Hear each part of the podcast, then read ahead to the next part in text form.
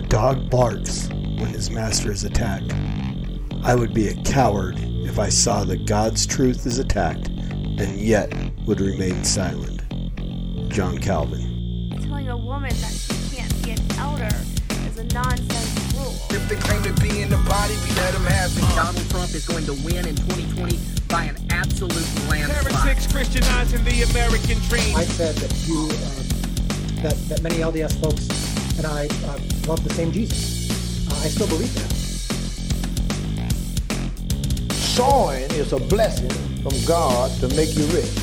Treating Jesus like a lottery ticket. The Lord spoke to my heart.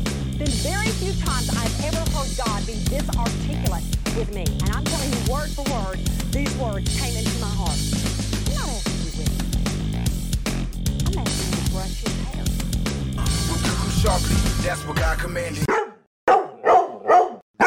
Hey, what's going on, everybody? Welcome back to The Master's Dog, episode 151. I'm your host, Norm the Master's Dog Dunham, aka the Evangelical Norm. Master's Dog is a podcast that I do dealing with false doctrines, false teachers, false gospels, all the stuff that is coming against the truth of God's Word. And as the quote from John Calvin at the beginning of the introduction says, I bark. When God's truth is attacked, I bark. I let you guys know what it is and who it is that is out there making a, an assault on the truth that God has presented to us through His Word. Started out as a podcast called Faith and Beliefs Refuted, where I was dealing with the Saints Unscripted, formerly known as Three Mormons, and they created a segment of their podcast called Faith and Beliefs which they started out talking about the LDS articles of faith. And I decided I wanted to respond to those to show how they do not line up with biblical Christianity. Uh, after that was done, they continued on, and so I committed to respond to every single video they did based on the doctrine and teachings of the LDS Church, which I've done for the most part.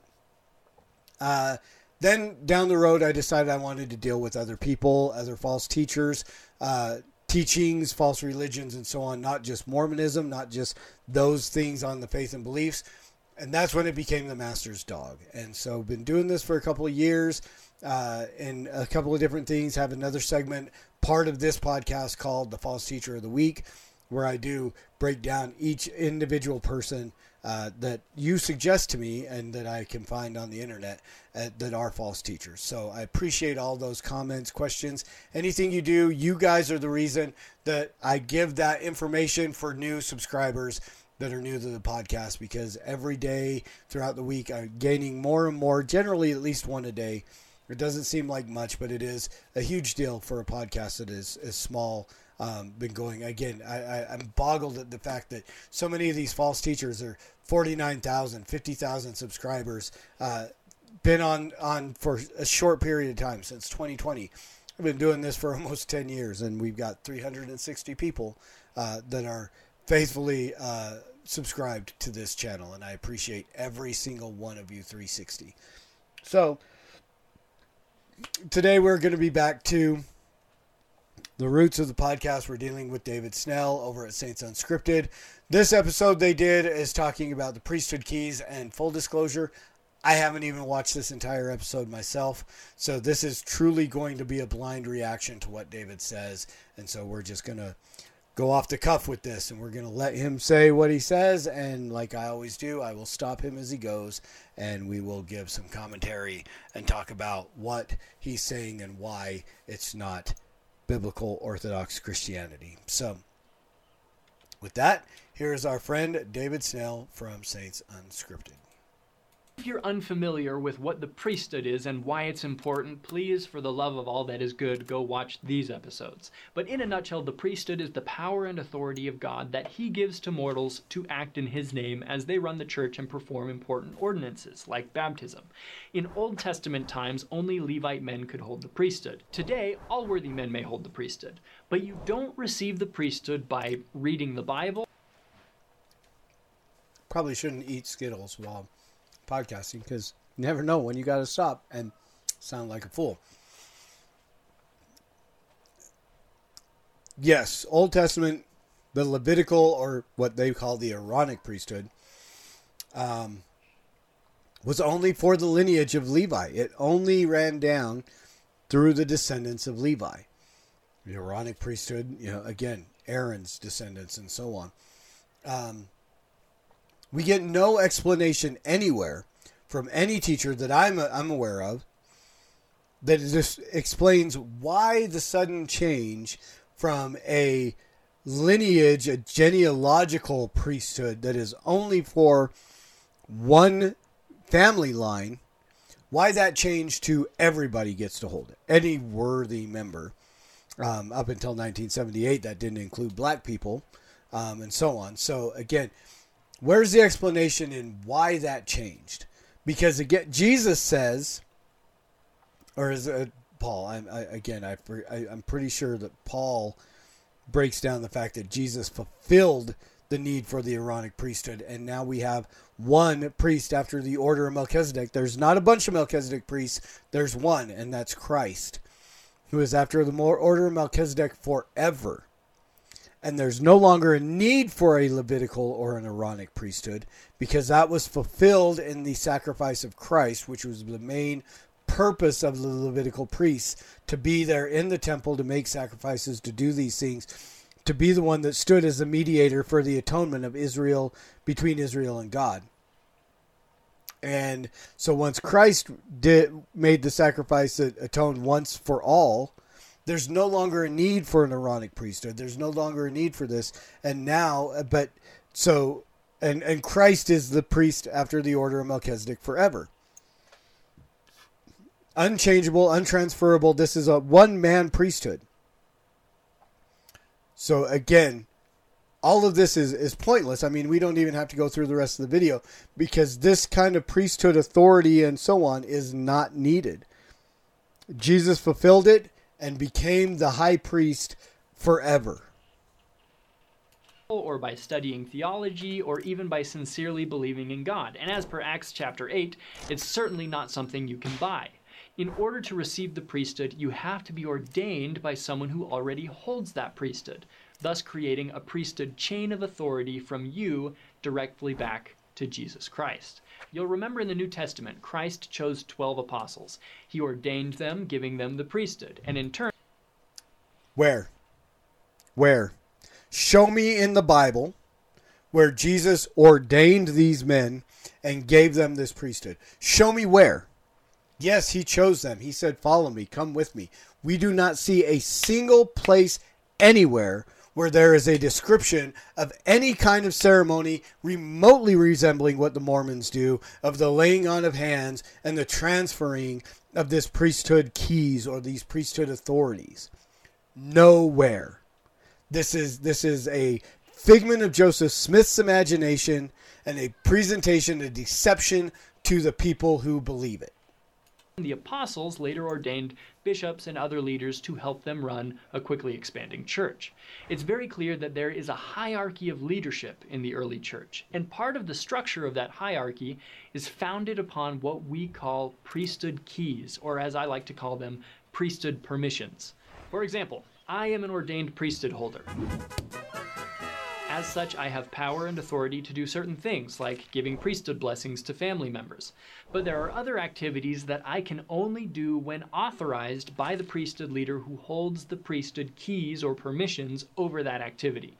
President Russell M. Nelson and I hold the same priesthood, but he's authorized to run the church because he holds those priesthood keys. He has that priesthood permission. I do not. It's important to understand what the priesthood is, but it's also vital that we understand this chain of priesthood keys as well. So that is what we're going to dig into in this episode. Okay. Wow, that was all introduction. Interesting. All right, so let's start with what the church's website has to say. Priesthood keys are the right to preside over and direct the church within a jurisdiction. Keys usually apply to a geographic area like a ward, stake, or mission. They also usually include authority over specific ordinances and activities, for instance, baptism, the sacrament, missionary work, and temple work. With different offices and assignments within the church come different priesthood keys or permissions. Jesus Christ holds all the keys of the priesthood pertaining to his church. He has conferred upon each of his apostles all the keys that pertain to the kingdom of God on earth. The president of the church is the only person authorized to exercise all of those priesthood keys. After Christ's death, Peter became the president of the church and held all of the necessary priesthood keys to run the entire church. He was promised those keys in Matthew chapter 16. Christ said, I will give unto thee the keys of the kingdom of heaven, and whatsoever thou shalt bind on earth shall be bound in heaven, and whatsoever thou shalt loose on earth shall be loosed in heaven.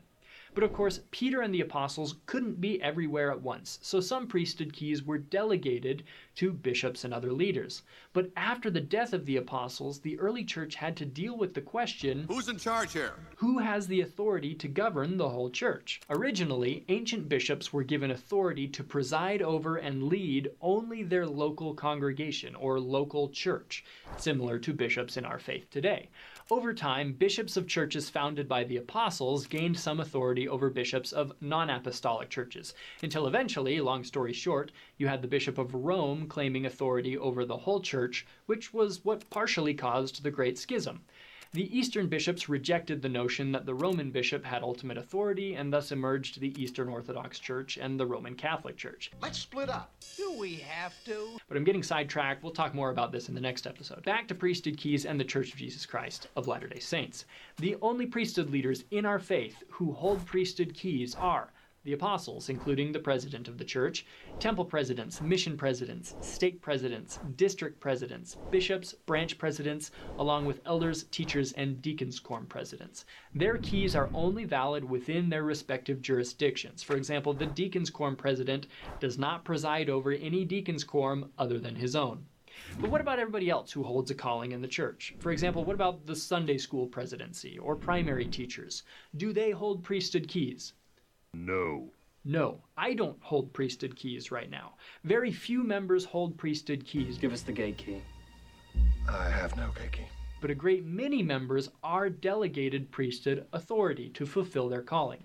Elder Dallin H. Oaks taught whoever functions in an office or calling received from one who holds priesthood keys exercises priesthood authority in performing her or his assigned duties. Latter day Saints believe that the priesthood keys necessary to run the church were lost after the death of the apostles, and the church spiraled into apostasy.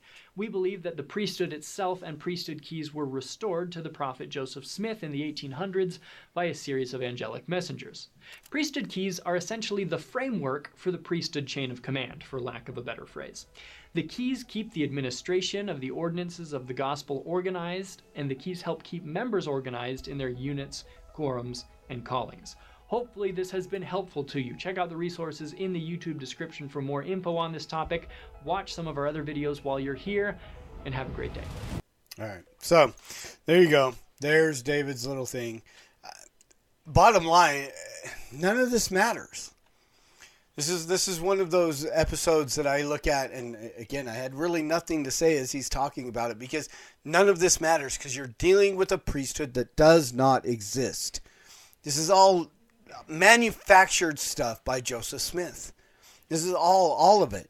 You know, God is strong enough and God did maintain his church through all of the, the, the false teachings of Catholicism and, and Eastern Orthodox. There was a remnant of the church that continued on, and we see every all throughout history, the, the Reformation and so on. There were always things. The, the church was not lost. The authority was not lost. There, God, the gates of hell did not prevail against God's church from the death of the apostles until the restoration of Joseph Smith. A, again, that's a figment of Joseph Smith's imagination. That is a, a con that he presented and put out on the people of the Mormon Church.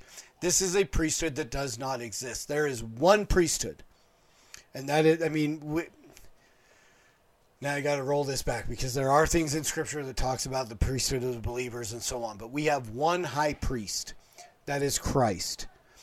The The Aaronic priesthood was was fulfilled, so there's no longer a need for the Aaronic priesthood, this Le- Levitical priesthood, which that which dictated sacrifices and so on for the atonement of the people.